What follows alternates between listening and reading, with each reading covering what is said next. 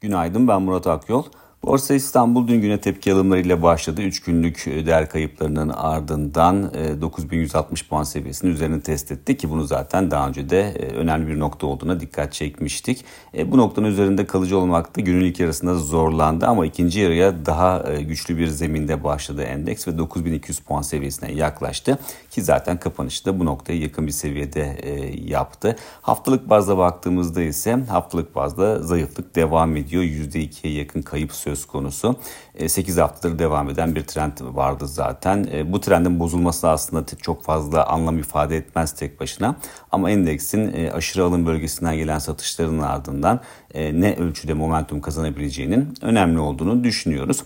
Dolar TL kuruna baktığımızda orada Ocak ayında olduğu gibi Şubat ayında da %3'e yakın yükseliş gördük. Vadeli işlem kontratlarına baktığımızda Mart ayı için spot piyasanın yaklaşık olarak 1 lira üzerinde rakamlara işaret ediyor. E, kurda dolar TL kurunda volatilite ise belirgin şekilde azalmış durumda. E, 6 seviyesinin altına geriledi hatta. E, yılın hemen başında 8,5 seviyelerine yakın seyrediyorduk. E, Merkez Bankası dün e, PPK özetlerini yayımladı. Orada yeni bir mesaj e, verildiğini görmedik. Büyüme rakamı açıklandı dün aynı zamanda. E, Türkiye'de 2023 yılının son çeyreğinde büyüme beklentisi %3,5'tu piyasa beklentisi böyleydi. Bu beklentinin üzerinde %4'lük artış yaşandı bir önceki çeyrek için %5.9 olan büyüme rakamı da %6.1 seviyesine revize edildi. Böylece 2023 yılının tamamında Türkiye %4.5 oranında büyümüş oldu Türkiye ekonomisi.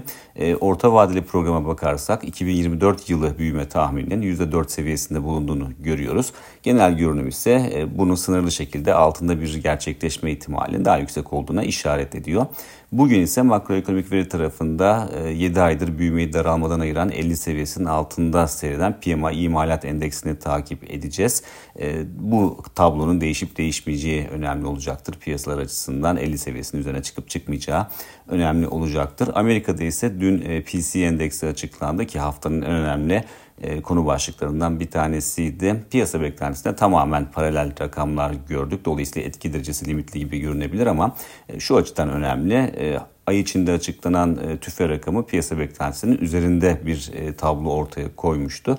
Dolayısıyla bu da PC endeksine yönelik soru işaretleri, endişeler yaratmıştı. Ama PC endeksinin beklentileri paralel olması piyasalarda da bir rahatlık oluşmasını sağladı.